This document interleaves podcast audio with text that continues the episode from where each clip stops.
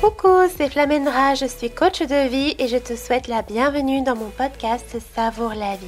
Si tu cherches à avoir une relation saine avec la nourriture, à bien nourrir ton corps et ton esprit, tu es au bon endroit. Ici, je vais te partager mes conseils, astuces et réflexions pour améliorer ta santé et ton bien-être physique et mental. Pour ça, on va parler de nutrition, de rapport au corps et à la nourriture, mais aussi d'état d'esprit et de regard sur le monde. Si tu souhaites soutenir ce podcast, je t'invite à le noter avec 5 étoiles et à le partager autour de toi. Tu peux aussi me retrouver sur mes différents réseaux sociaux sous le nom de Flamendra. Allez, sans plus attendre, c'est parti pour ce nouveau numéro. Bonjour et bienvenue dans un nouvel épisode de podcast. Alors aujourd'hui, je suis ravie, je suis avec Sophie. Sophie qui a vécu les troubles alimentaires, qui est passée par la boulimie et qui du coup va nous raconter son histoire. Donc bonjour Sophie, je suis trop contente de t'avoir. Est-ce que du coup tu pourrais te présenter pour les personnes qui ne te connaîtraient pas? Bonjour, ben merci à toi de, me recevoir, je suis hyper contente. J'ai euh, hâte d'avoir un petit peu d'échanger et d'avoir une conversation avec toi. Donc moi je, m'appelle Sophie Ludman. Euh, j'ai écrit un livre effectivement parce que j'ai eu envie de, témoigner et de partager mon expérience de plus de 15 ans de boulimie. Euh, et donc, c'est un livre, oui, c'est un livre témoignage qui s'appelle Addict à la bouffe, qui est paru aux éditions Le Duc. Et euh, il est sorti au mois, de, au mois de septembre. Bravo déjà d'avoir écrit un livre. Franchement, c'est un de mes rêves. J'aimerais trop écrire un livre. Et euh, et du coup, est-ce que tu pourrais nous parler un petit peu de ton parcours euh, avec la boulimie? Comment est-ce que ça a commencé? Et hum, qu'est-ce qui t'a aidé à en sortir finalement? Alors moi, je suis tombée dans la boulimie euh, vers 18 ans. En fait, euh, donc à l'origine, je suis, je suis alsacienne. Et, et, à 18 ans, en fait, j'ai quitté le domicile familial pour partir faire mes études. Et euh, donc, euh, un petit peu de, si tu veux, ça a été un peu la rupture du, cocon familial. Euh, je suis partie vivre seule dans un appart. Et très inconsciemment, en fait, j'ai comblé la solitude par, la bouffe. Donc, j'ai commencé à, beaucoup manger. des trucs réconfortants, tu vois, des petits gâteaux, du sucre. Euh, sans être trop consciente que je me sentais seule parce qu'en plus, je suis quelqu'un d'assez sociable. Donc, euh, tu vois, je, sortais beaucoup, je me suis assez facilement fait des amis. Tu vois, c'était pas, euh, c'était pas, mon Dieu, je, je suis plus à la maison, je suis perdue. Hein. C'était, c'était beaucoup plus subtil que ça et insidieux finalement. et donc, au bout de huit mois, bah, j'avais pris quasiment 10 kilos. Euh, cette année-là, pour, euh, pour m'aider un peu à financer mes études, je faisais du mannequinat. Alors, euh, j'ai des petits trucs, tu vois, j'ai une petite agence à, Strasbourg, je bossais pour quelques marques. Et, mais c'est important de le noter parce que du coup, j'étais quand même dans un système où euh, ben, prendre du poids, c'est compliqué.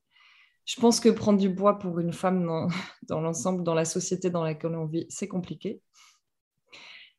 Mais, mais voilà, quand tu es un peu dans ce, dans ce carcan-là, ça l'est encore plus.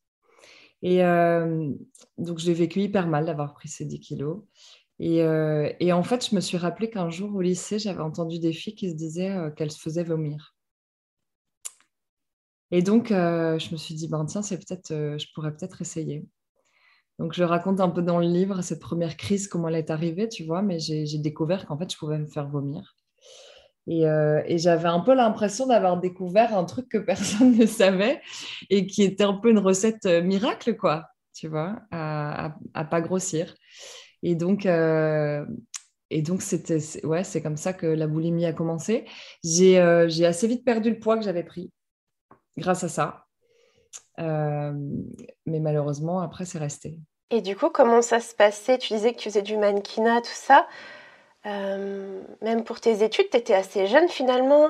Est-ce que tes parents, ton entourage s'en rendaient compte? Et comment tu te sentais à cette époque? Non, pas du tout. Alors moi, je suis vraiment le, j'ai vraiment été le profil de euh, j'en parle pas, je montre pas, euh, tout va bien.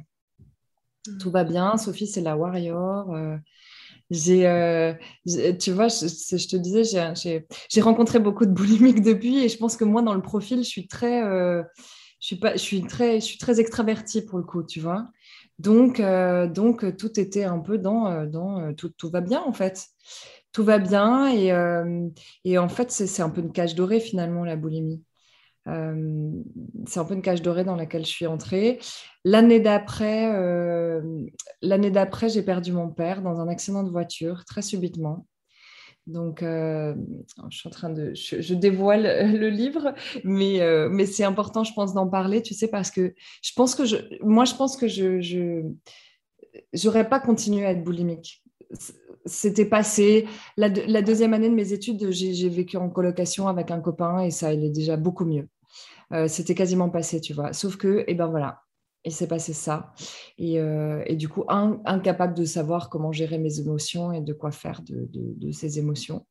Et, euh, et, donc là, en revanche, je suis rentrée vraiment dedans. J'ai commencé à faire de la boulimie qui était plus seulement lié à mes apparences, à vouloir être mince, à vouloir euh, tout ça.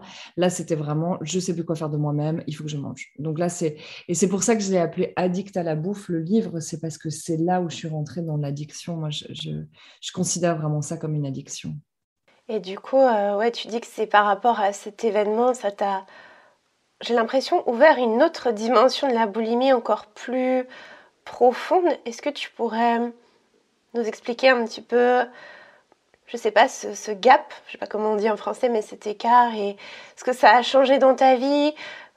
Voilà, comment tu te sentais euh, après cet événement et, qu'est-ce, qui, qu'est-ce que tu as peut-être mis en place pour commencer à prendre conscience finalement de tout ça? Parce que là, tu nous en parles aujourd'hui, mais j'imagine qu'à cette époque-là, tu n'en avais pas conscience et c'était la façon la plus rapide que tu as trouvée, comme tu l'as dit, pour gérer tes émotions, gérer cet événement douloureux.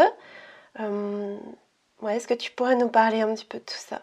Oui, ouais, absolument. Alors, euh, quand je te dis que c'est passé dans une autre dimension, c'est qu'en fait, là, je suis rentrée en mode survie. Et ma survie, c'était la boulimie. Donc, euh, donc manger, c'était devenu presque une béquille. Tu vois, c'est...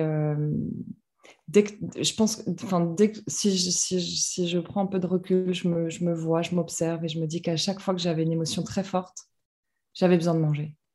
Euh, et je pense que d'avoir vécu ça avec, euh, avec la perte de mon père, en plus quand quelqu'un décède subitement, tu sais, tu n'as d'une part pas le temps de t'y préparer, puis tu n'as surtout pas le temps de préparer quoi que ce soit autour de toi. Donc en fait, c'est un peu comme si tu jongles comme ça avec toutes les balles, tu vois, il faut tout gérer, il faut aider la famille, il faut... Euh, puis en plus, quand tu as un peu ma personnalité, je prends beaucoup de choses sur moi, je prends beaucoup de choses en main, c'est un peu moins la forte, quoi. Vas-y, je vais y arriver, je vais tout faire. Euh, mais derrière, il n'y a pas de place pour moi. Donc, euh, il n'y a pas de place pour mon bien-être, il n'y a pas de place pour... Euh, pas parce qu'on ne donne pas la place, parce que je ne me donne pas la place. Et, et donc... et puis après, moi, je suis aussi un profil qui, du coup, tellement, j'ai tellement besoin de montrer que ça roule qu'en fait, euh, il fallait que les études, ça roule, il fallait que... Donc, tu vois, tout roule, quoi. Donc, euh, donc euh, j'ai fait, des, fait des études, je suis allée jusqu'au master. et je pense que la boulimie m'aidait, en fait, à, avancer aussi, tu vois. Parce que ça m'a donné une certaine force. J'étais quelqu'un d'hyper angoissé aussi déjà avant. Donc, tu vois, ça m'a permis vraiment de combler un truc. Et en fait, c'était presque un, oui, c'était un moteur, en fait, pour moi, tu vois. Donc, ça roulait, ça roulait, jusqu'à ce que euh, j'ai été embauchée dans une grosse boîte de sport euh, pour un super job. Et, euh, et cette année-là, donc là, j'avais 24, 25 ans, tu vois. Et là, ça a commencé à être dur, parce que là, physiquement, ça commençait à être dur. Donc, je commence à avoir vraiment des symptômes, tu vois, la gorge tout le temps enflée. J'ai dû me faire enlever mes amygdales, enfin, plein de signes un peu euh, plein de dommages, si tu veux, collatéraux, quoi, des vomissements permanents, parce que je pouvais me faire jusque 5 crises par jour. Quoi. Donc, euh, j'allais à la boulangerie, euh, j'achetais de quoi manger pendant deux heures, je m'enfermais chez moi, je mangeais. Et, donc, forcément, après, il y a des dommages collatéraux. Ouais, forcément, tu vois, ma gorge, mes dents, je commence à avoir des, dents qui se déchaussaient, des trucs hyper compliqués comme ça. Et là, j'ai commencé. Et donc, quand ton corps parle, là, tu commences à plus, à plus pouvoir ignorer les, signaux. Et c'est là que j'ai commencé à me réveiller, à dire, OK, là, il y a un problème, Sophie. Bah, déjà, j'ai envie de te dire, mais bravo de nous faire part de tout ça avec autant de vulnérabilité. Là, quand tu dis, bah voilà, je faisais jusqu'à 5 crises, je m'enfermais chez moi et tout, je sortais pas. C'est pas facile de dire ça et vraiment merci parce que ça va aider les gens aussi. Parce que quand on vit ça, moi perso, j'ai pas vécu ça à ce point-là. En tout cas, voilà, j'ai eu une phase de guérison aussi où je mangeais tout le temps, mais je me faisais pas vomir moi de mon côté. Et voilà, je vous imaginez à quel point ça doit être horrible. Et merci de partager ça parce que les gens qui vivent ça se sentent seuls, ils se disent il n'y a que moi sur Terre qui fait ça, et puis ils se jugent, tu sais. On se juge beaucoup dans les troubles alimentaires. C'est je suis nulle, euh, comme tu disais tout à l'heure, je dois faire, euh, je dois être forte. Il y a aussi ce truc de je dois être forte, je dois montrer que euh, faut faire toujours plus. j'ai pas le droit de pleurer, j'ai pas le droit de montrer que ça va pas, j'ai pas le droit de de faire connaître aussi mes besoins qu'on a tous des besoins et c'est hyper important déjà de les conscientiser et de les faire respecter par soi-même mais aussi par autrui. Et, euh, et, justement, tu parlais du corps qui, au bout d'un moment, bah ouais, c'est ça, en fait, souvent c'est le corps qui parle et on sent, en fait, on sent que n'en peut plus. Et du coup, qu'est-ce que tu as mis en place, toi, pour te dire, ok, là, je sens que mon corps, en fait, euh, c'est plus possible, je peux plus continuer à faire profil fort, entre guillemets. Est-ce qu'il y a eu un moment comme ça, un point de bascule où tu t'es dit, ok, là, euh, faut vraiment que je fasse quelque chose et qu'est-ce que tu as mis en place? C'était petit à petit, mais si tu veux, je commençais à voir des docteurs, des médecins généralistes. Honnêtement, c'est en partie pour ça que j'ai écrit le livre aussi, parce que je trouve que, euh, et c'est super de rencontrer des personnes comme toi, parce que euh, les gens ont vraiment du mal à comprendre ce que c'est. Euh, et, tu vois, et je trouve que malheureusement, il n'y a pas assez d'informations parce que tu as raison, c'est exactement ce que tu dis, tu as honte. Donc, euh, c'est aussi pour ça que je le, raconte comme ça, parce que, parce que j'ai mis du temps à pouvoir en parler ouvertement comme ça, tu vois, tu as hyper honte. C'est un peu dégueu en plus de dire que tu te fais vomir cinq fois par jour, tu vois, c'est pas vraiment. Bon, il y a d'autres troubles qui sont peut-être un peu plus sexy à raconter, celui-là, il ne l'est pas. Donc euh, voilà, et puis du coup, tu en parles à ton médecin généraliste. Et alors moi, j'avais ce truc que je pense beaucoup de personnes ont. Je parlais que de moi au passé. Hmm. Tu vois, si je disais, ouais, j'ai tout le temps mal à l'estomac, il me disait, mais pourquoi, non, non, non, qu'est-ce que vous pensez? Puis je disais, oui, j'ai été boulimique. J'étais complètement boulimique, j'étais en plein dedans. Mais j'arrivais pas à dire, ça c'est moi, ça c'est ce que je fais de moi, tu vois, ou c'est ce que je m'inflige. Je, Ça c'est la honte, clairement. Et puis, euh, alors moi, à ce moment-là, oui, j'ai commencé, tu vois, à avoir un peu des nutritionnistes, mais si les gens qui nous écoutent ont, cette forme de boulimie, en tout cas, parce que je, connais moins les autres formes, mais moi, toute forme de contrainte euh, euh, me, rendait la situation pire. Donc, si je vois, je une nutritionniste qui me disait, mais euh, en fait, là, dans votre alimentation, vous ne mangez plus de pain du tout, il faudrait remettre un petit peu plus de féculents, machin, cata. Euh, ou alors si quelqu'un me disait, bon, bah alors là, il faudrait manger euh, plus de légumes verts, euh, machin, et, qu'il y avait une contrainte, tu vois, la contrainte un peu régime, c'est, moi, c'est foutu. C'est, ça, ça, ça marche pas avec moi. Donc souvent, j'essayais des trucs, je replongeais, tu vois. Et, et ensuite, et ensuite j'ai, j'ai rencontré un mec. j'avais 26 ans. Et, et alors, c'était une rencontre un peu folle et c'est là où ma vie a un peu basculé. Euh, il était chaman. Euh, alors, il était, euh, ouais, il était, son père était péruvien. et voilà, et il avait un espèce de, de, capacité comme ça de, de, ressentir les choses, de ressentir les énergies, de ressentir les choses. Moi, je rencontre le mec, si tu veux, ça, j'y connais rien je suis hyper terre à terre, euh, j'ai pas vraiment de, euh, de, je suis pas religieuse, je suis pas pratiquante, euh, j'ai pas vraiment de, pratique spirituelle. Moi, je bosse, tu vois. Mon truc, c'est le, c'est l'énergie du boulot, tu vois. et je fais la fête pas mal, mais, alors là, si tu veux tout ça, non. voilà. Et là, et un jour, en fait, il me, il me, donne un, massage et puis il me dit, c'est marrant, je te vois un peu comme un, comme un château qui se serait complètement écoulé. Tu vois, dans tous les remparts, se serait écoulé, tout s'est effrité. C'est comme si, euh, voilà, y il y avait un truc très dur à l'intérieur, mais qui s'était complètement. Euh, et là, je me suis mise à pleurer toutes les larmes de mon corps. Et en fait, je l'ai dit pour la première fois. Donc, c'est la première fois que je racontais à quelqu'un que j'étais boulimique, tu vois. Et, lui, lui m'a fait rencontrer une, dame aussi qui, travaillait un petit peu sur, tu vois, un peu une kinesthésiste, en fait, travaille un peu sur les énergies, etc. Et, et là a commencé mon parcours, mon très long parcours de guérison. Je trouve ça incroyable que tu parles de chaman, d'énergie. En fait, j'adore parce que, tu vois, la révélation de l'énergie, bah, comme je viens de dire, c'est une révélation que j'ai eue. Qu'on est énergie, que tout est énergie. Et j'étais comme toi avant, j'avais pas conscience de ça. Tu sais, les gens qui souffrent de troubles alimentaires, ce sont des gens qui sont très dans le faire. Tu vois, c'est faut faire, faire, faire tout le temps. Et il n'y a pas de moment où il y a de l'être alors qu'on est des êtres humains. On n'est pas des fers humains, on n'est pas là pour tout le temps faire des trucs. Il y a beaucoup ce truc du mental en fait, du contrôle, de comment je vais gérer ça, comment je vais faire ci. Moi je le vois avec mes coachés, c'est euh, comment je peux gérer ça, comment je vais gérer la prise de poids, comment gérer? Non, il n'y a pas de comment gérer déjà. Accueille, regarde, observe et sois dans cet instant présent. Et donc, J'adore là parce que la vie, en fait, t'a amené ce dont tu avais besoin. Donc, cet être magnifique, ce, conjoint, ce chaman qui t'a fait prendre conscience que bah, être tout le temps dans l'action, ouais, ton château, comme il l'a dit, et je trouve que c'est une belle image, s'effondrait. Que finalement, euh, ben, il n'y avait pas de temps pour. Euh, je sais pas, prendre soin de lui, quoi. Tu vois, refaire la façade, enfin, j'en sais rien. Quand je dis ça, c'est vraiment s'occuper des fondations, s'occuper de ta maison. En fait, ton château, c'est un peu ta maison.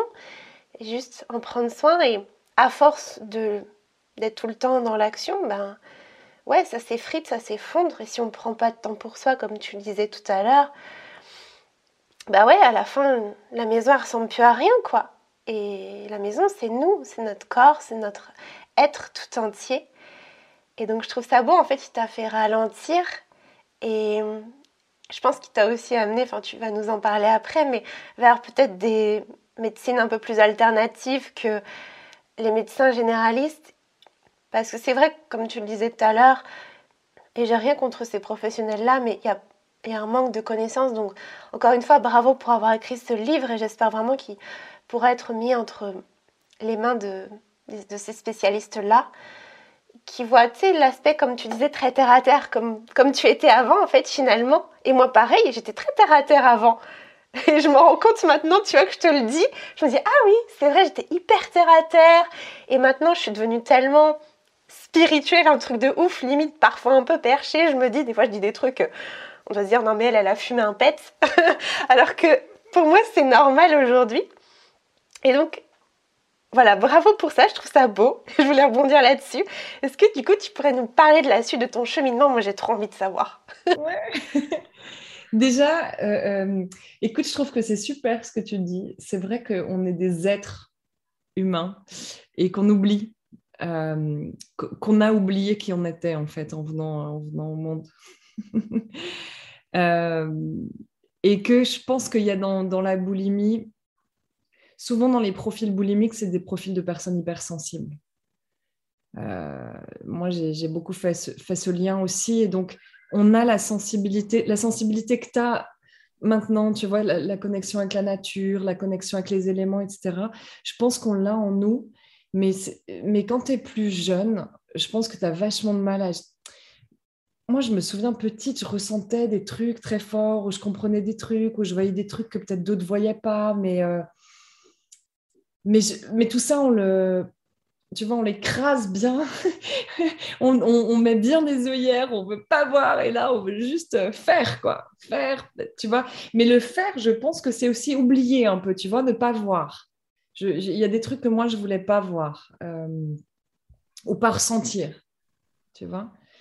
Euh, donc après l'avoir, euh, après avoir passé du temps avec lui, écoute, j'ai fait une belle rencontre à Paris c'était un ostéopathe. Donc effectivement, euh, pour, euh, pour répondre à ta question en médecine un petit peu alternative, je suis pas allée tout de suite dans des trucs trop foufou, mais c'était déjà différent, tu vois. Et, et cet ostéopathe aussi, encore une fois, j'ai eu de la chance, j'ai rencontré un, ostéopathe super. Euh, qui lui aussi avait étudié, il avait étudié aussi la médecine chinoise, donc il était déjà dans un truc beaucoup plus, beaucoup plus alternatif, dans une espèce de, de sagesse euh, un peu plus asiatique. Euh, et puis très vite, tu vois, bon, il me touchait, puis il me disait, oh là là, ouf, parce que ouais, ben, faut, faut pas se leurrer, hein, on se fait du mal. Donc moi, tous mes organes, tout était enflé. Euh, tu vois, j'étais constamment inflammée. Euh, j'avais euh, vraiment des soucis de digestion, etc. Et puis, lui, m'a un peu pris par la main. Il m'a parlé d'une façon qui, me, qui fonctionnait pour moi. Tu vois, il a commencé à me dire, bon, ben, peut-être que au lieu de boire du vin blanc à l'apéro, tu vas boire du vin rouge. il y a un peu moins d'acidité. Euh, tu, vois, peut-être arrête de manger de la viande. Je crois que j'en mangeais plus déjà à l'époque, mais je suis vraiment devenue complètement végétarienne à ce moment-là. Euh, tu vois, peut-être arrête. Il arrivait à me dire les choses de façon plus douce.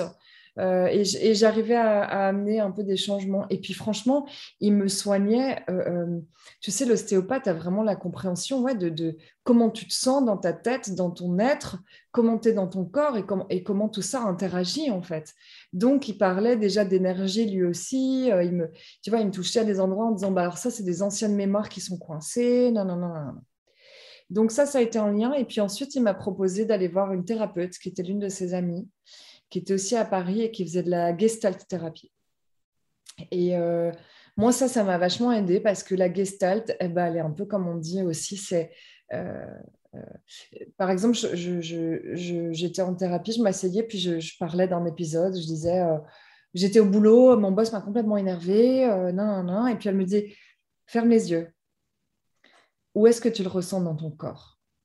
Donc, puisqu'on sait que chaque émotion est, marqué quelque part dans notre corps, mais qu'une boulimie qui est complètement, on est tellement déconnecté de notre corps. Moi, je, mais mon corps, mes émotions, moi, je pleurais plus, je sais plus. Je me, à un moment, je me suis dit, tiens, c'est drôle, ça doit faire cinq ans que j'ai pas pleuré, tu vois. J'avais, il n'y avait pas, euh, mmh. c'est vrai, vraiment d'émotions, tu vois. Enfin, c'était un peu encéphalogramme plat, quoi. Et donc, elle me disait, où est-ce que tu le sens? Puis je mettais du temps. Je là, genre, mais de, quoi elle me parle? Je ressens rien du tout.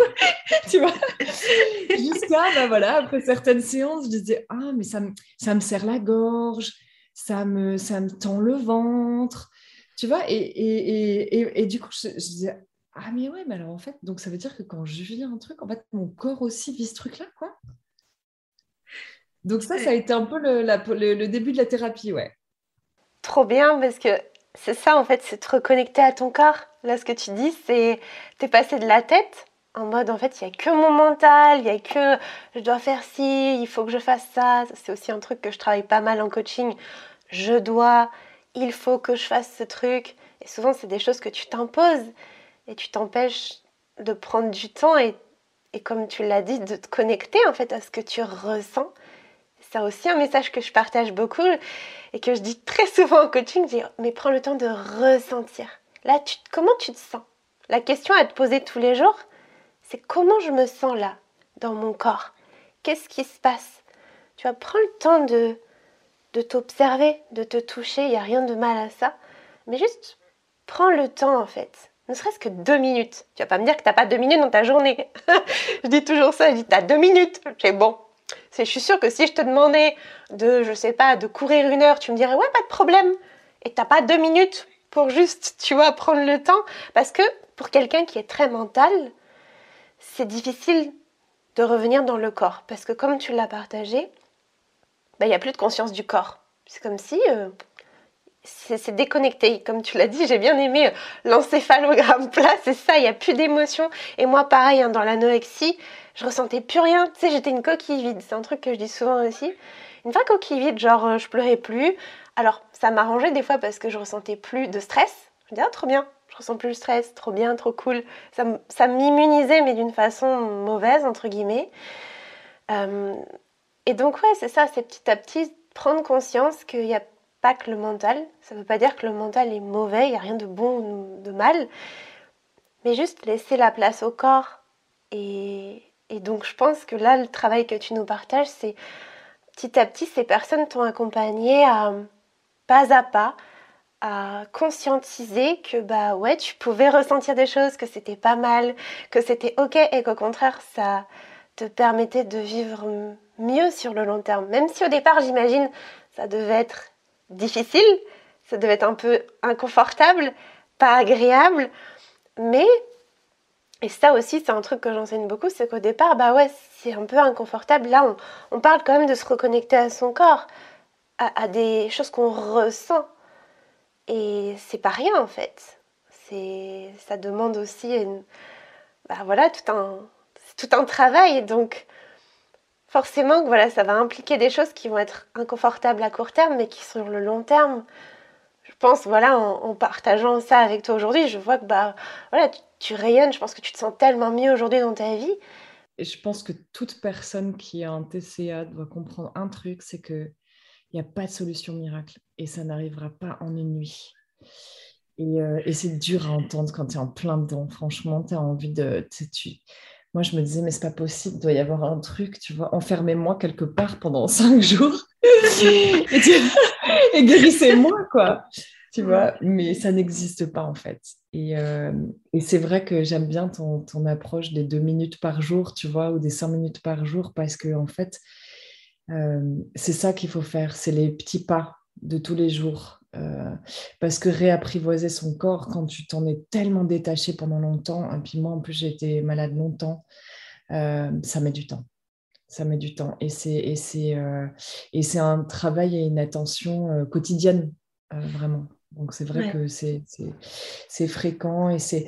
Et, moi, dans, dans ce parcours-là, ensuite, tu sais, j'ai, il y a tellement d'autres portes qui se sont ouvertes, en fait. Et c'est ça que j'ai envie de partager aussi, c'est que dans ce chemin de guérison, il y a presque eu un chemin de vie d'une femme.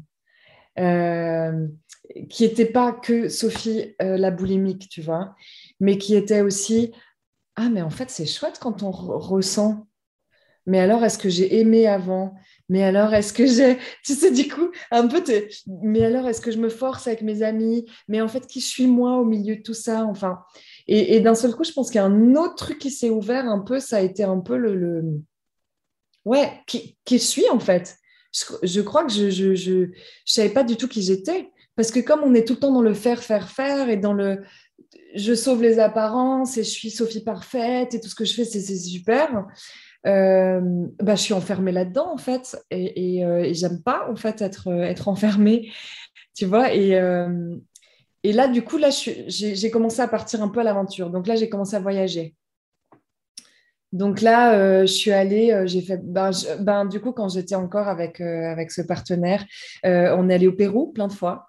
Donc, euh, cinq, six fois au Pérou. Euh, il y a un chapitre dans le, dans le livre où je raconte un peu mon, ma rencontre avec un chaman, euh, un vrai chaman pour le coup là-bas, où on a fait des célébrations de remerciements à la terre-mère. alors là, pour le coup, dans mon parcours spirituel, c'était le premier truc que je fais Ok, donc là, d'accord, il se passe vraiment des trucs un peu foufou. Là, ça commence à être vraiment foufou, tu vois. Euh, et c'était super parce que, en fait, quand tu te rends compte que tu n'es pas tout seul dans l'univers, ben en fait, moi, j'ai compris que j'étais pas seule, en fait. Euh, j'ai aussi compris que ce, que, que ce corps était un, cadeau, en fait. C'était un peu. Euh, c'est un peu mon c'est un peu mon véhicule dans cette vie quoi.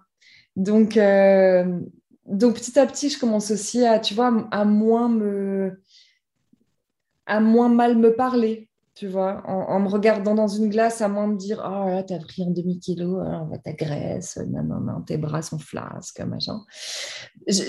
Parce que je commençais un peu plus à honorer en fait le, le, ouais ce, ce qu'on m'a donné en fait euh, et, je pense que c'est ça aussi, moi, la, spiritualité, c'est quand, je me suis rendu compte, ah ouais, donc en fait, ces gens-là, en tout cas, ces tribus-là, euh, ont des croyances euh, où effectivement ils respectent la terre comme étant leur mère, euh, ils communiquent en permanence avec les esprits de la nature, avec les animaux comme étant leurs égaux. Euh, d'un seul coup, tu te dis, ouais, mais en fait, c'est magique, mais moi aussi j'ai envie de voir la vie de cette façon hyper magique, tu vois. et du coup, ouais, ouvert, ça m'a ouvert vraiment l'esprit. Après, je suis partie au Sri Lanka, je suis partie en Inde, et puis toutes ces cultures, en fait, ont un peu euh, quand même des, croyances assez similaires, tu vois, euh, euh, qui, qui, sont qui sont pas seulement on, est ce qu'on voit là maintenant, quoi. Pour le résumer un peu, c'est ça, c'est ce que tu vois, c'est une partie, mais on fait partie d'un grand tout. Et, et, voilà, et du coup, en, reconnaissant ce grand tout, on a plus d'appréciation aussi, je trouve, pour, pour la vie euh, dans son ensemble. Donc, je, crois qu'ensuite, j'ai commencé à aimer la vie. Et en aimant la vie, j'ai commencé à m'aimer moi.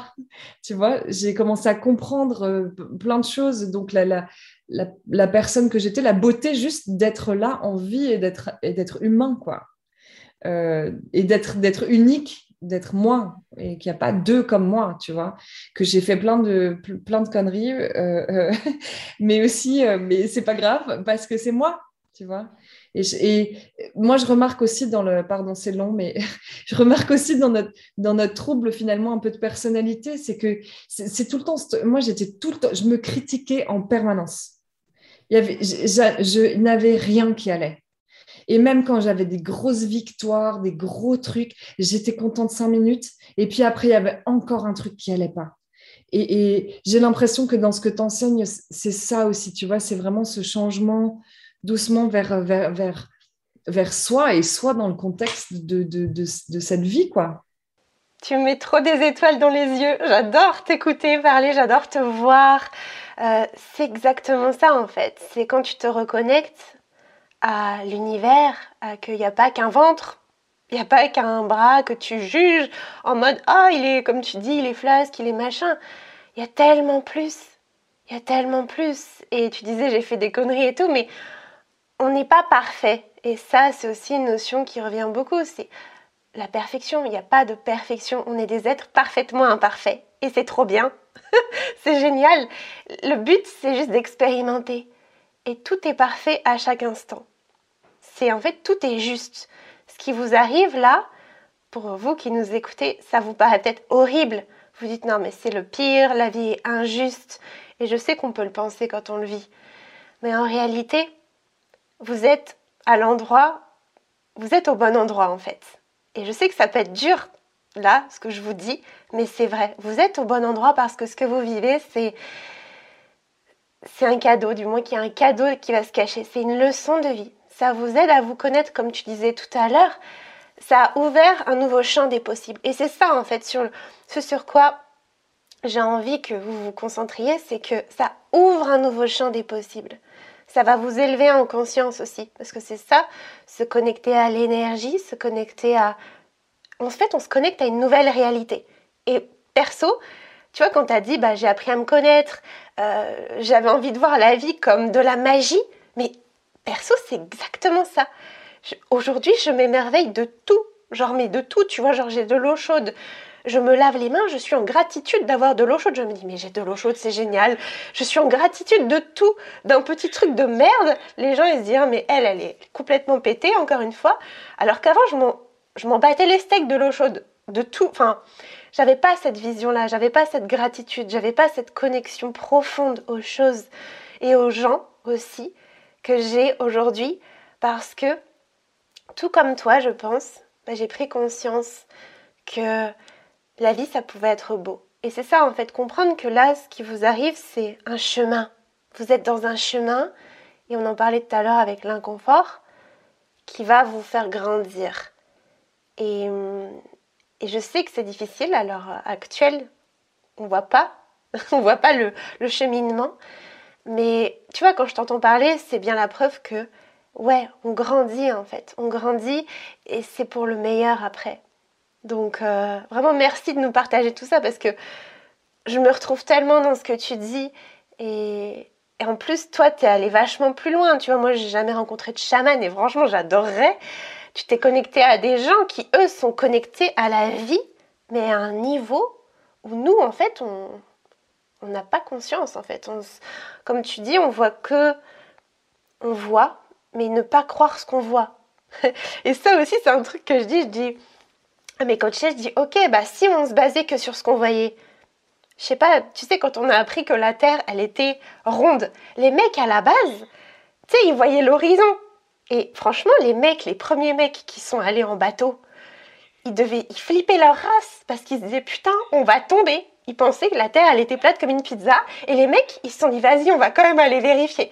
Ils ont pris leur bateau, ils sont allés en bateau, Et en fait, qu'est-ce qui s'est passé? Ils flippaient leur race. Ils se sont dit, vas-y, on va tomber, ça va être horrible. Et qu'est-ce qui s'est passé? Ils ont découvert un continent. Ils ont découvert des nouveaux, je sais pas, fruits, des, des, nouvelles cultures, un nouveau peuple, des nouveaux paysages. Et c'était waouh, c'était un cadeau de la vie. Et ben en fait, souvent je dis ça à mes coachs, je dis, tu vois là, toi tu as peur, tu te dis que tu vas tomber, que c'est...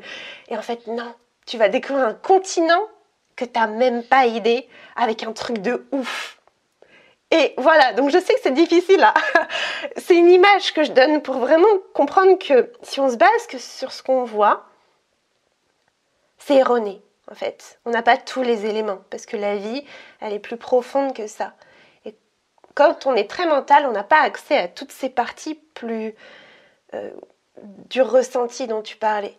Et ça, ça vient avec les petits pas, les petites expériences, toutes les choses que toi tu as pu mettre en place, que tu as pu faire. Et, et du coup, quand tu étais à ce stade-là de ta vie, comment tu te sentais? Comment ça se passait? Est-ce que tu sentais que ouais, il y avait de nouvelles choses qui, qui évoluaient?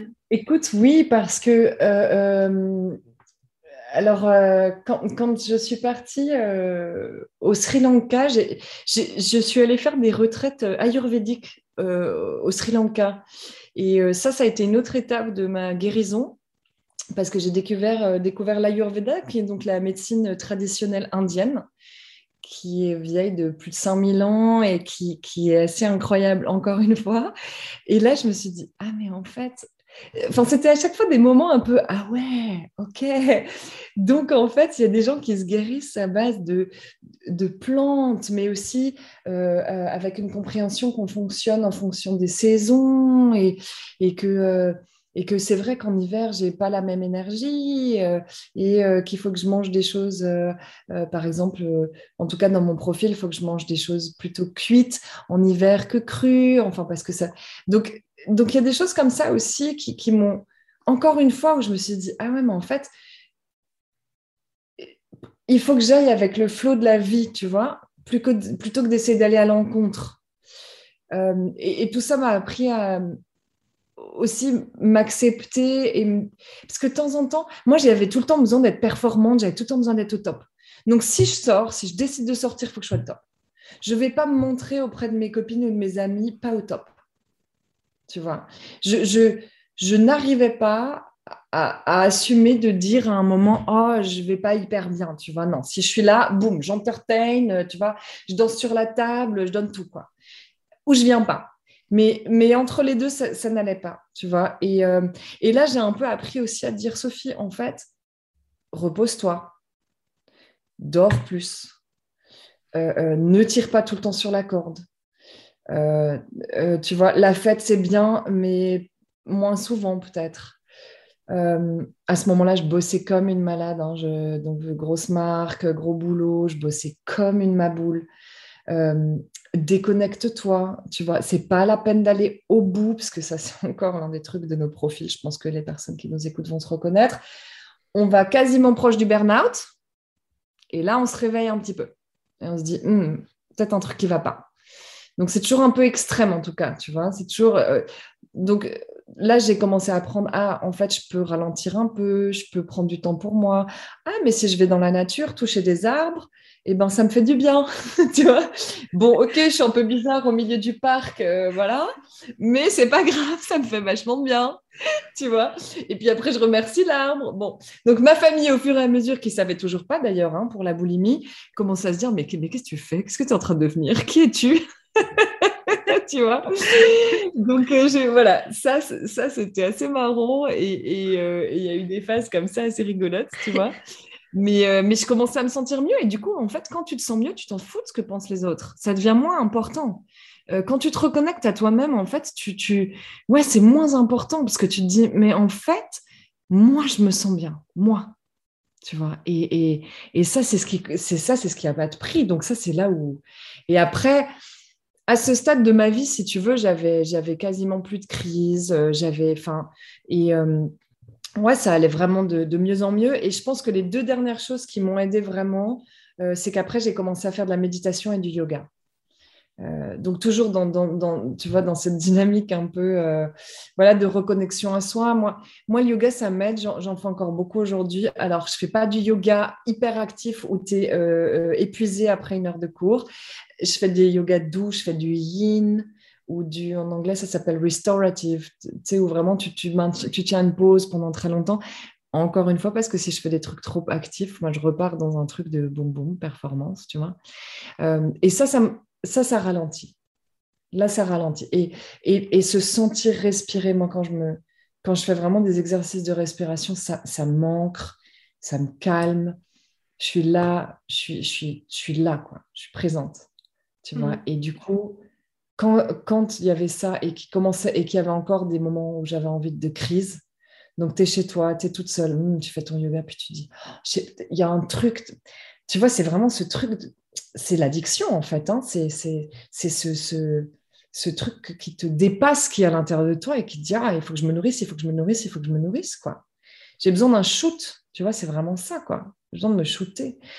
Et quand, avec le yoga et avec la méditation, j'arrivais à prendre plus de recul. Tu vois, quand ce truc venait, je me disais attends, je ferme mes yeux.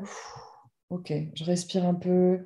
Et en fait, ça se calmait en moi ça se calmait, je, ok, je redevenais présente. Et puis en fait, tu vois, les, les, crises n'étaient plus là, tu vois.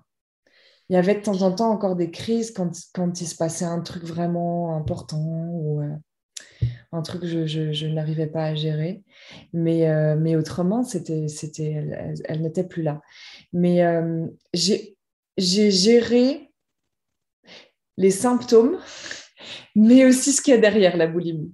Et c'est ce que j'aime bien aussi dans ton approche, c'est que je t'entends pas beaucoup parler de la bouffe ou de la non-bouffe, pour celles qui ne mangent pas. Mais euh, j'aime beaucoup que tu approches, et c'est vrai, c'est nous, c'est la personne. Finalement, manger, pas manger, c'est ce qu'on fait. Euh, mais c'est un appel beaucoup plus profond, quoi, euh, d'amour pour soi, en fait, de reconnexion à soi. Et, et, tout ça m'a amené, en fait, tout simplement à apprendre à m'aimer t'as touché le doigt euh, du truc, quoi. Bon, ça se dit pas ce que je viens de dire, mais c'est exactement ça. C'est l'amour de soi. Apprendre à se respecter dans un premier temps. De s'accueillir pour qui l'on est aujourd'hui, même si c'est pas facile, même si on n'aime pas son corps, même si on n'aime pas sa personnalité. Mais déjà de s'accueillir, de se voir en fait, dans son entièreté pas dans ce qu'on a envie juste de voir ou dans l'image, dans le fantasme qu'on se fait de la personne qu'on veut être ou qu'on aimerait être selon tel ou tel critère, mais s'accueillir et se donner de l'amour. Et c'est ça en fait. Et tu l'as dit, moi je parle, franchement avec mes coachés, on parle pas beaucoup de bouffe. Et en fait quand ça parle de bouffe, je sais que c'est la surface. Donc euh, je reviens souvent à des trucs plus profonds. Parce que moi mon but c'est vraiment de transformer les gens. C'est vraiment d'aller en profondeur. Et d'ailleurs, bah là j'ai eu un, appel bilan avec l'une de mes coachées. Elle m'a dit mais on est tellement en profondeur, ça a changé tellement d'aspects de ma vie. Et je lui ai dit waouh, je fais mais c'est ça guérir des TCA. C'est pas euh, euh, dans mon assiette tout va bien et puis à côté euh, non, c'est au contraire, c'est tu vois que tout change. Et j'ai beaucoup aimé ton approche du yoga, j'en ai fait beaucoup aussi, ça m'a tellement aidé et je le préconise aussi beaucoup aux personnes que j'accompagne. Et, oui, y a des trucs doux, hein, pas des trucs en mode performance. Euh, et ça, c'est bien, comme tu disais, d'apprendre à se connaître. Comme tu as parlé de profil, et c'est ça en fait, comprendre que les troubles alimentaires, ça touche des profils types de gens. Il y a des traits, donc le perfectionnisme, le truc de vouloir aller toujours plus loin. Et ça, ça nous suit. Moi, en toute honnêteté, je sais que je suis encore comme ça. Mais maintenant, comme j'ai appris à me connaître, j'ai fait tout ce cheminement, je me dis, ok, là, tu vas peut-être pas faire ça, euh, parce que tu sais que euh, si tu le fais, bah, ça va partir en, cacahuète. Ou alors je me, je me tempère, tu vois. Je me dis, hmm, t'es pas obligé d'aller jusqu'au bout, c'est ok, tu vois. Mais je sais que je suis encore comme ça, que j'ai encore des traces. Je sais que ça va me suivre. C'est juste qu'avant, quand on n'en a pas conscience, bah ouais, on va jusqu'au bout, on se dit, bah il faut que je le fasse. J'ai pas le choix, c'est comme ça, j'ai pas le droit. Bah toi, tu disais, euh, j'ai pas le droit de me montrer vulnérable avec mes amis. Mais waouh, c'est violent en fait. Enfin, tes amis, euh, t'as le droit d'être vulnérable, t'as le droit de pleurer, t'as le droit de dire que ça va pas. Et j'étais pareil, et je m'en rendais pas compte. J'étais tout le temps celle qui écoutait, moi, tu sais. Euh, j'écoutais les problèmes des autres et je parlais jamais de moi. J'étais toujours, oui, ça va pas, ah d'accord. Et je parlais jamais, j'osais jamais me parler de ma vie, de dire ce que ça, que ça n'allait pas exactement comme toi. Et je pense que ça résonnera vraiment chez les personnes qui nous écoutent aussi. Et vraiment la respiration, en fait, la clé, les amis, c'est les choses simples. La respiration. Prendre du temps, se poser, faire des choses simples, pas vouloir faire 36 milliards de trucs. Juste, voilà, respirer, se poser, prendre le temps, vraiment prendre le temps d'apprendre à se connaître, à euh, faire ce travail d'introspection, de contact, enfin de reconnexion au corps, à ce qui est important pour nous aussi. Je pense que tu as découvert ce qui était important pour toi dans ta vie. Et c'est beau. Et, hum, et ouais, la méditation, je sais que pour les gens que j'accompagne, c'est difficile. Bah, au départ, quand tu es très mental. Je pense que toi, la méditation est arrivée à un moment de ta vie aussi où tu avais fait tout ce cheminement, d'après ce que j'ai pu comprendre. Mais si c'était arrivé avant, ça aurait peut-être été plus difficile. Mais d'ailleurs, même au début, j'avais des. Même au début, ça, c'était, ça faisait monter beaucoup d'angoisse. Et je sais qu'il y a plusieurs personnes boulimiques à qui j'ai parlé, à qui j'ai recommandé la méditation et qui me disent non, mais moi, j'angoisse en fait. Et euh, je, ouais, ouais, je comprends, tu as raison. C'est arrivé plus tard dans mon parcours, ouais. Et effectivement, euh, euh, ben c'est un peu comme ce qu'on disait tout à l'heure. Je pense qu'il ne faut pas se dire oh là là, il faut que je médite une demi-heure par jour si tu commences petit et que tu établis doucement euh, comme une habitude dans ta vie, ça sera plus facile, clairement, ouais. Ouais, et je pense que ça, c'est ça va peut-être faire du bien aux gens qui nous écoutent parce que on voit beaucoup de ah mais pour apaiser la relation avec la nourriture, bah il faut faire de la méditation, il faut se poser. Mais encore une fois, pour quelqu'un qui est hyper mental, se poser, c'est difficile. Je le vois là avec une de mes coachées que j'accompagne. Moi, je fais de la cohérence cardiaque je fais pas de la méditation, mais je, fais de la cohérence cardiaque, j'aime bien. Et, en fait, je lui ai dit, ben vas-y, fais euh, 5 minutes de cohérence cardiaque. Et pour elle, c'était, mais c'était horrible en fait. Et elle n'y arrivait pas. Et elle me disait, mais j'ai fait 2 minutes, j'ai l'impression que ça faisait une heure. Et c'est là où, et pareil, j'ouvre des dimensions encore plus euh, grandes, mais où en fait la perception du temps n'est pas la même. C'est-à-dire que et moi, je me rends compte, quand tu as un mental très agité, quand tu veux te poser, le temps te paraît extrêmement long, ça te paraît ennuyant, ça te paraît... Tu as tout ton mental qui s'agite, parce qu'il a tellement l'habitude de s'agiter que quand tu lui demandes de se reposer, enfin de, de se mettre en veille, il peut pas. C'est impossible. Et il te dit, mais non, mais qu'est-ce que tu fais? Il y a tout un tas de pensées qui viennent. Et c'est ok d'en avoir, mais moi, je le vois voilà, avec la coachée que, j'accompagne, c'était extrêmement dur. Et petit à petit, voilà, en commençant par les deux minutes, et ben après, ça, grandit. Et le but, c'est pas de faire toujours plus. De pas tomber dans ce délire de je vais en faire trois heures. Non, c'est pas ça que je suis en train de dire. C'est juste commencer petit et trouver après, voilà, la période de temps qui vous fait juste du bien et, et qui vous aide, en fait.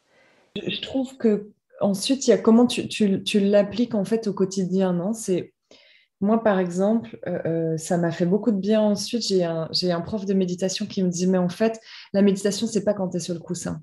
C'est tous, les, tous les autres moments de ta vie, tu vois. Et du coup, il me disait, fais un truc conscient par jour.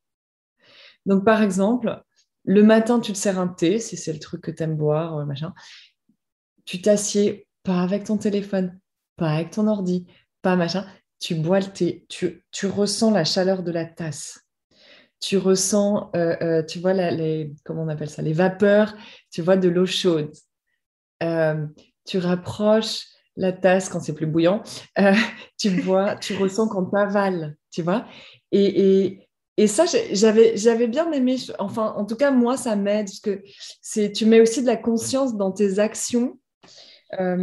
chose que j'arrive maintenant beaucoup plus tard euh, à faire aussi quand je suis avec des gens, tu vois. Euh, j'arrive aussi maintenant quand je suis avec quelqu'un à, tu sais, de temps en temps, je suis avec quelqu'un en train de prendre un café, je me dis, ressens tes pieds. Tu vois? Parce que du coup, je me, je me remets en moi, en fait. Parce que ce qu'on a aussi, c'est que du coup, on est tout le temps vers l'autre, quoi, tu vois, on est tout le temps vers...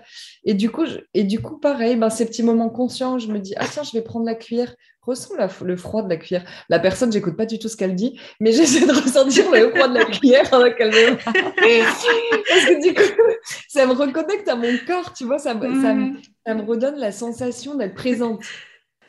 Ouais, c'est l'ancrage en fait, l'ancrage dans l'instant présent. Et ça, j'en parle énormément parce que c'est le cerveau, il est soit dans le passé en mode mais qu'est-ce que t'as fait, qu'est-ce que t'as mangé, machin, tu te rends compte, ou dans l'avenir ah mais attention, euh, dis donc tu vas aller faire ci ça ça, il va se passer ça, et il oublie l'instant présent. Et là maintenant, qu'est-ce qui se passe? Comment tu te sens? De quoi tu as envie? Là? Pas par rapport à ce que tu as fait ou ce que tu vas faire, ce que tu prévois de faire. Mais là, maintenant, qu'est-ce qui se passe dans ton corps? Comment... Voilà. Et, je trouve ça beau, voilà, ce truc de la cuillère, de euh, sans pieds et tout. C'est ça, vraiment. Je pense que ça peut être des petits exercices là pour les gens qui nous écoutent, franchement. Trop bien que tu aies donné ça parce que, tu vois, ça peut servir des petits exercices pour les personnes, se dire, ah bah ouais, la prochaine fois, là, le petit exercice du jour, pour vous qui nous écoutez, ça peut être de aujourd'hui de faire un petit acte pour revenir dans votre corps, dans le moment présent. Et ça peut être, bah voilà, de quand vous touchez euh, une cuillère, de dire, ah tiens, je ressens, tiens, ah ouais, elle est comment cette cuillère?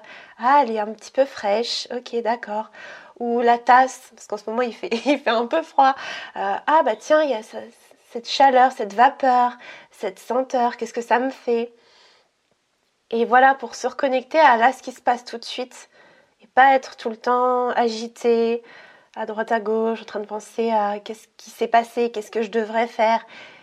Et ça, c'est des pensées qui nous éloignent de nous-mêmes en fait et de l'instant présent. Donc euh, ouais, l'ancrage c'est hyper puissant et la conscience de soi aussi. La conscience de ce qu'on fait, de comment on le fait, de qu'est-ce qui se passe. C'est et ça, je pense que ça vient après. Là, aujourd'hui, toutes les deux, je pense qu'on a fait tout un parcours. Donc, encore une fois, ne vous comparez pas, ne vous dites pas, mais là, ce qu'elles me disent, moi, jamais je pourrais le faire.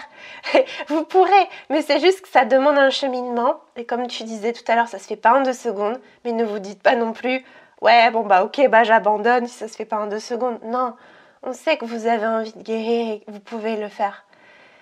Donnez-vous le temps et, c'est pas mal encore une fois. C'est mieux de prendre du temps pour, moi je dis souvent, construire des fondations de vie solides plutôt que d'aller vite, tu sais, de mettre des briques, briques, briques. Ouais, sauf que si tu oublies de mettre le ciment, le jour où il y a un coup de vent, ton truc il s'effondre et tu retombes.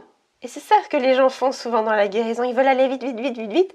Puis tu sais, euh, il y a un truc qui se passe et pff, ça s'effondre. Donc, et on en revient à ce truc du château, tu vois. Voilà, prendre le temps de mettre des bonne fondation, prenez le temps, même si c'est une brique par jour, même si des jours il n'y a pas de brique, c'est pas grave en fait. À partir du moment où on a envie, je pense, toi tu avais cette envie d'aller mieux, tu as, as suivi ce cheminement aussi, tu t'es ouverte, parce que voilà, s'ouvrir au chamanisme, à tout ça, c'est vrai qu'il y a des gens qui pourraient se dire ouais mais attends, mais je pense que la vie, elle nous envoie ce dont on a besoin au moment où on a besoin. Et si vraiment on, est à l'écoute des signes, encore une fois, ça peut paraître un peu perché ce que je dis, mais si on, est vraiment attentif, ce cheminement va se faire. Tu vois, par exemple, moi je dis aux gens qui viennent me voir, je leur dis, ben, t'es pas là par hasard. T'es là parce que la vie fait que tu devais être là. et, et, voilà, et on a, on a quand même le libre arbitre, mais je pense que les connexions qui se créent, ne se crée pas pour rien. Même là, euh, le fait qu'on se parle, toi et moi, Sophie, pour moi, il y avait un truc, tu vois. il y a un truc qui devait se passer et c'est beau. Et moi, je prends beaucoup de plaisir là à parler avec toi. Et je sais aussi que ça va se ressentir et que les gens vont prendre du plaisir à nous écouter. Ouais, c'est vrai. Et c'est, vrai ce que tu dis. Et c'est quand, quand tu es en plein dedans, tu vois, parce que euh, c'est vrai, on, en parle, nous, en, en s'étant rétablis. Et quand tu es en plein dedans, tu peux, tu peux souvent perdre espoir. Et, et je pense, comme je te dis, la compréhension que le parcours sera long, comme ça, c'est dur, je trouve. euh, quand tu es vraiment dedans, quoi. T'as pas envie d'être comme ça, t'as pas envie d'avoir ça, t'as pas envie d'être différente, t'as pas envie. Mais euh, j'ai beaucoup aimé ce que tu as dit à un moment dans notre conversation quand tu disais que euh, ça, ça ne nous arrive pas pour rien. Il y a il y a quelque chose de beau aussi dans la difficulté et il y a quelque chose de beau aussi au bout de ce parcours, quoi. Euh, et, je, pense que c'est vrai, c'est important que les personnes qui nous écoutent euh, se sentent pas seulement victimes de ce qui leur arrive, euh, même si c'est pas cool, mais, comprennent que, que c'est possible de s'en sortir et que derrière, un jour, potentiellement, on se retourne et on se dit Ah, c'était pour ça. ça m'a apporté tout ça. Attends, moi j'ai écrit un livre, c'est quand même pour la petite histoire. Euh, euh, j'ai écrit un article pour Psychologie Magazine, en fait, pour commencer, pour raconter mon histoire. Bon, ça aussi, j'écris. Je, raconte l'histoire dans le livre si les personnes ont envie d'acheter le livre. Mais euh, le truc de psychologie, comment c'est arrivé, mais bon, bref. Et en publiant ce truc, la personne, donc la, journaliste qui m'a aidé à publier l'article, m'a dit ah, mais tu aimerais livre Parce que je lui dis Oui, j'aimerais écrire un livre. Et puis elle me dit Ah, mais tu aimerais écrire un livre? Mais moi, je connais un éditeur. Est-ce que tu veux que je te présente? Peut-être que ça va. Le truc m'est tombé dessus, mais comme ça, j'avais un contrat avec écrit Sophie Ludman, auteur, et on n'avait pas écrit le livre encore. C'est arrivé, mais comme ça. Et donc, je trouve que c'est chouette de, de, de, se dire, mais en fait, l'univers nous, nous, nous offre des cadeaux comme ça. Et euh, je dis pas que ça y est, ça a été le cadeau de ma souffrance du tout, tu vois, mais je me dis, ok, j'avais une intention qui était juste, c'était d'aider avec un témoignage, et ben la porte s'est ouverte, quoi. Et, euh, et au final, il y, a des tas de choses comme ça où on se dit, bon ben, ok, c'est beaucoup de souffrance, franchement, je, je, je, suis aussi là pour dire, c'est vraiment pas facile, c'est vraiment dur. Je crois que c'est une souffrance psycho, enfin j'imagine que tu, dirais pareil, mais qui est vraiment... Euh, qui est complexe, quoi, qui est dur. Euh, mais, euh, mais, mais à la fois, le parcours peut, peut, peut, valoir, enfin, vaut le coup. Et les découvertes qu'on fait dans ce parcours vont, vont valoir le coup. Et certainement qu'avec qu'avec le travail que tu fais avec les personnes que tu coaches, elles en ressortiront entièrement changées. Et si tu veux, moi, je suis devenue une autre personne, quoi. J'aurais pas été cette personne-là si j'avais pas vécu la boulimie, tu vois. Euh, et en ce sens-là, moi, je, remercie la vie tous les jours. quoi. C'est tellement beau ce que tu dis. Et du coup, j'ai trop envie que tu nous parles justement de cette personne que tu es aujourd'hui. De comment ça se passe ta vie. Parce que tu disais, voilà, euh, et je le conçois aussi très bien, quand on entend, là, on nous entend parler, on se dit, oh, ça a l'air facile, euh, ou alors c'est lointain. Mais du coup, que les gens puissent se projeter aussi et se dire, et ne vous dites pas en écoutant Sophie parler que c'est que pour elle ou que c'est que pour moi, que vous non. Vous pouvez le faire. On était comme vous avant. Si on a pu le faire, c'est que c'est possible. Voilà, sinon, ben, comme je dis souvent, vous l'aurez dit, ben non. Et du coup, parle-nous de cette femme que tu es aujourd'hui, de ta vie de tous les jours, de comment tu te sens versus avant. Enfin, tu vois, pour que les gens puissent se projeter un peu se dire waouh, en fait, il y a tout ça qui m'attend et c'est beau et j'ai envie d'y aller. bah, merci de me donner l'opportunité de partager ça, c'est super. Euh, bah, déjà, je pense que le plus beau cadeau de la vie que j'ai eu, c'est que je suis devenue maman. Donc, je suis maman d'un petit garçon qui a maintenant 14 mois. Moi, j'habite Amsterdam, donc j'ai quitté la France pour mon boulot il y a 7 ans, 8 ans maintenant. Euh, j'ai un petit garçon avec un, Hollandais que j'ai rencontré ici il y a 2 ans, 3 ans. Et, euh, et en fait, pourquoi je te dis ça? Parce que, bon, évidemment, d'avoir un enfant, c'est la chose la plus belle qui me soit arrivée. Mais aussi parce que moi, je n'ai pas eu mes règles pendant près de huit ans. Donc, euh, le fait de me faire vomir, et ça, certainement aussi que beaucoup de personnes euh, se, reconnaîtront là-dedans, le fait de se faire vomir aussi souvent, moi, m'a complètement coupé mon, mes règles, en fait. Donc, j'ai des aménorrhées très, très longues. Donc, à chaque fois, j'allais voir la gynéco qui me disait non, non, mais il y n'y a rien qui ne va pas, mais c'est juste que, bon, vous n'avez pas vos règles. Euh, mais c'est quand même inquiétant, tu vois. Quand, puis je, trouve qu'il y avait un truc aussi lié à, mon corps de femme, tu vois, qui était, euh, qui était totalement déconnecté, quoi, à, oui, à saigner tous les mois, ce qui est quand même ce qui, est quand même ce qui, ce qui fait de nous des femmes, tu vois. Euh, et puis qui, qui, qui, est un processus aussi de détoxification un petit peu. Donc tout ça n'arrivait pas. Donc tu vois, c'était hyper bizarre. Quand on a, quand on a essayé d'avoir un enfant, enfin quand on a décidé d'avoir un enfant, je me suis dit non mais il faut qu'on essaye maintenant parce que euh, j'ai 38 ans et euh, j'ai une aménorrhée euh, pendant, pendant très longtemps, je, je, vais galérer quoi. Et puis en fait, eh ben, on n'a pas galéré. Donc je suis tombée enceinte en deux mois.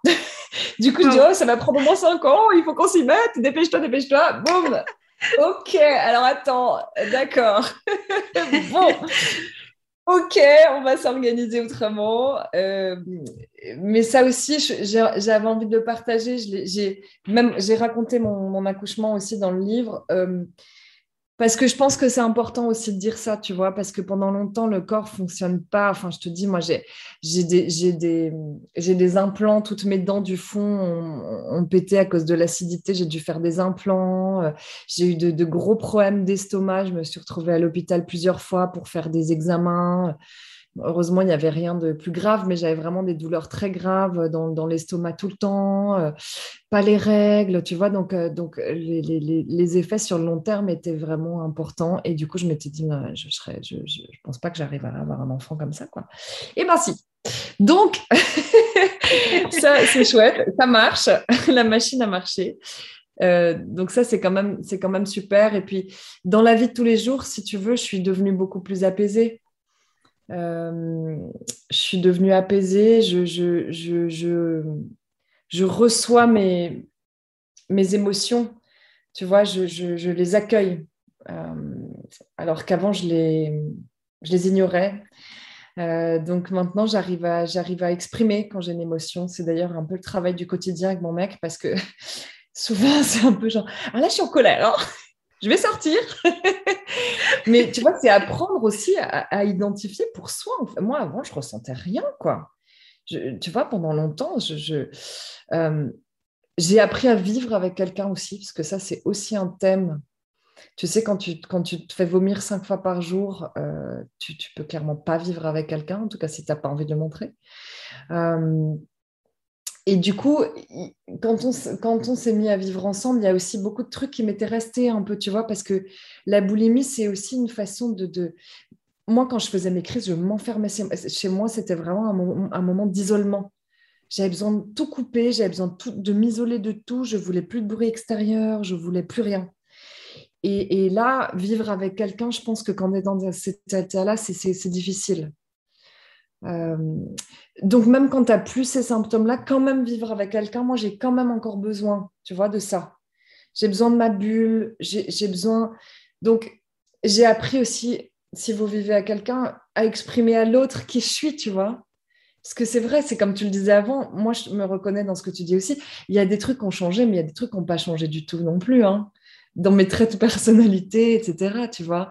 Euh, mais maintenant, j'arrive à dire, tu vois, j'arrive à dire à mon compagnon, bon, là, c'est un peu too much, je vais, je vais m'isoler un peu, je prends une demi-heure, je vais marcher dans le parc à côté, je reviens. Et tout ça me, me, stabilise en fait vachement, tu vois. Ça veut dire que ma vie maintenant, elle est, elle est devenue, euh, elle est devenue euh, ouais, plus stable. J'ai plus aucun problème avec la nourriture. Euh, comme pour parler quand même de nourriture, mon mec mange du Nutella, il y a des pots dans le dans l'armoire. il y a dix ans, tu m'aurais dit qu'il y a un pot de Nutella chez moi, je t'aurais dit euh, c'est pas possible. Je peux pas vivre avec ça dans mon dans, dans, dans ma maison. et maintenant, c'est là, c'est juste là. Donc ça, tu vois, c'est des, des, grandes victoires pour moi, dans des petits détails aussi comme ça, tu vois, de dire que vraiment le rapport à la nourriture est devenu normal. Euh, la gestion des, émotions est devenue plus facile. Euh, et, puis moi, j'aime bien et je trouve que toi, tu as vachement cette mentalité, tu es hyper rayonnante aussi et, très positive dans ton impulsion et ta façon de parler. Moi, j'ai un peu ça aussi, c'est qu'en fait, parfois, on est un peu peut-être des bisounours, tu vois, pour d'autres. Mais moi, j'aime bien aussi remercier l'univers, tu vois, genre, tu vois, vraiment aussi avoir de la gratitude, en fait, pour, tu vois, pour ce qui s'est passé, pour les moments durs comme pour les moments légers. Mais, mais c'est aussi ouais, accueillir que que la vie est un cadeau, on n'est pas là pour l'éternité Et, du coup, ce qu'on en fait entre deux, c'est c'est important et je trouve que c'est important de remercier, tu vois. C'est tellement beau et j'espère vraiment que ça va inspirer les gens parce que moi, ça m'inspire, tu vois. Enfin, je trouve ça beau de t'écouter. Et ouais, on sent tout le cheminement, on sent toute cette joie. Vraiment, moi, je ressens de la joie de vivre en toi. Et je sais que cette joie, bah, elle n'a pas toujours été là. Euh, moi non plus. et vous, aujourd'hui, qui nous écoutez, c'est peut-être pas le cas tous les jours, mais ça se cultive. Et, là, tout ce que tu as partagé, c'est accessible. C'est accessible. Ça va venir avec le temps. Et vraiment, mais bravo pour ton parcours. Moi, je suis... Euh, en fait, je suis hyper heureuse pour toi, parce que tu es tellement une belle femme, tu vois, on se connaît pas beaucoup, mais j'ai toujours trop de gratitude parce que quand je vois bah, je sais en fait, enfin, on n'a pas vécu les mêmes choses, mais je me dis c'est beau de voir des gens qui ont rebondi, qui se sont créés la vie qu'ils méritent, même si j'aime pas trop cette notion de mériter. Pour moi, on...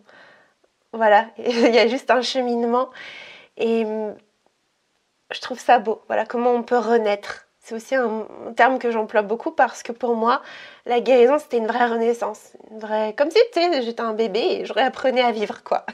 je redécouvrais mes émotions, je redécouvrais la vie. Et c'est peut-être pour ça qu'on a ce côté un peu bisounours, parce que, tu sais, on repasse par cette phase de renaissance où c'est comme si on réapprenait la vie. Et du coup, on, recultive avec cette insouciance qu'on perd beaucoup justement dans les troubles alimentaires où on mentalise, où il y a beaucoup de choses qui viennent se greffer. Et, euh, après, c'est un peu comme en oignon, on retire les couches, euh, ça, fait mal, ça fait pleurer, mais on se reconnecte au noyau, à qui l'on est. Et waouh, en fait. Et quand on est connecté à ça, bah ouais, on est apaisé, on est. La vie est fluide. C'est fluide, c'est simple, il n'y a pas 36 milliards de trucs. Après, je suis pas en train de dire que il n'y a plus de problème. parce que c'est pas parce qu'on guérit d'un trouble alimentaire que ça y est, euh, on a atteint le bonheur. C'est pas, pas ce truc de voilà, quand j'aurai guéri, ce sera parfait. Tu sais, c'est un peu ce truc de quand j'aurai ce corps, ah bah ça y est, je serai heureuse. Non, ça encore une fois, c'est une façon de penser qui est destructrice. Il n'y a pas de quand.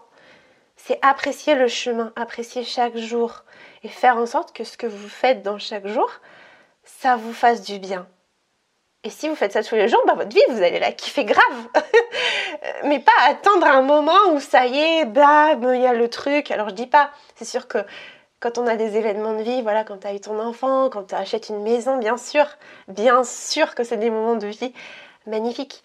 Mais c'est pas ça qui va vous rendre heureux, c'est pas ça qui va vous donner de la valeur, c'est pas ça qui c'est pas ça, en fait, la vie. je sais pas si mon message est clair, mais voilà, j'essaie d'éduquer aussi un petit peu sur ça et, et merci vraiment de nous avoir partagé tout ça aujourd'hui. Euh, c'était vraiment un beau témoignage. J'ai aussi envie de savoir où est-ce qu'on peut acheter ton livre. Euh, voilà, pour nos éditeurs, s'ils veulent se le procurer, où est-ce qu'ils peuvent le trouver? Écoute, il est disponible en librairie et il est disponible sur le site de la FNAC. Il est disponible aussi sur, euh, sur d'autres sites, mais c'est la FNAC que je mets euh, le plus en avant. Euh, mais il est, aussi, ouais, il est aussi disponible dans pas mal de librairies en France. Trop bien. Bah, écoutez, allez demander à vos libraires, allez nous dévaliser tout ça la FNAC et tout. trop bien, franchement, je pense que là, ton témoignage aura sûrement donné très envie aux personnes d'aller bah, lire tout ça plus en profondeur, d'en savoir plus sur ton parcours. Et en tout cas, moi, j'ai adoré. Je pense vraiment que je vais, je vais aller me le procurer ton livre, tu vois, et, lire tout ça. Et euh, vraiment, merci du fond du cœur, Sophie. Je pense qu'on va s'arrêter là. Est-ce que tu aurais un petit mot de la fin, peut-être euh, si tu avais un conseil à donner à la toi d'avant, si la toi d'aujourd'hui pouvait parler à la toi d'avant, qu'est-ce qu'elle dirait si elle avait quelques phrases à dire? Danse plus. J'aime bien. Danse, la joie euh, avec toi-même, pour toi-même. Je pense à danse plus parce que en fait, euh, c'est juste euh, suivre l'élan de la vie, tu vois, plus de joie et plus d'amour pour soi-même et que finalement les petits défauts des petits bourrelets sont pas si importants. Tu vois, quand, es, aussi, quand tu deviens plus âgé, finalement, ces trucs-là, deviennent moins importants, en fait. Il faut aussi se dire ça, tu vois. Et, et en fait, apprends à t'aimer tel que tu es parce que on est tous beaux et précieux tel qu'on est. J'adore. C'est, ça résonne fort en moi et je suis sûre que ça résonnera fort chez les gens qui nous écoutent. Merci vraiment du fond du cœur, Sophie, pour cet échange. C'était beau, c'était puissant. Euh, j'ai hâte aussi d'avoir les retours des gens qui nous écoutent. Et puis, bah, n'hésitez pas à aller à la FNAC. Voilà, retrouver. On peut aussi te retrouver sur ton site. Euh, c'est ça? C'est quoi l'adresse de ton site? C'est sophieludman.com. Ok, bah voilà, vous avez toutes les infos pour retrouver Sophie. Donc, n'hésitez pas, foncez. Et puis, bah, écoutez, euh, merci pour votre écoute et à très bientôt dans un prochain épisode du podcast Savoure la vie.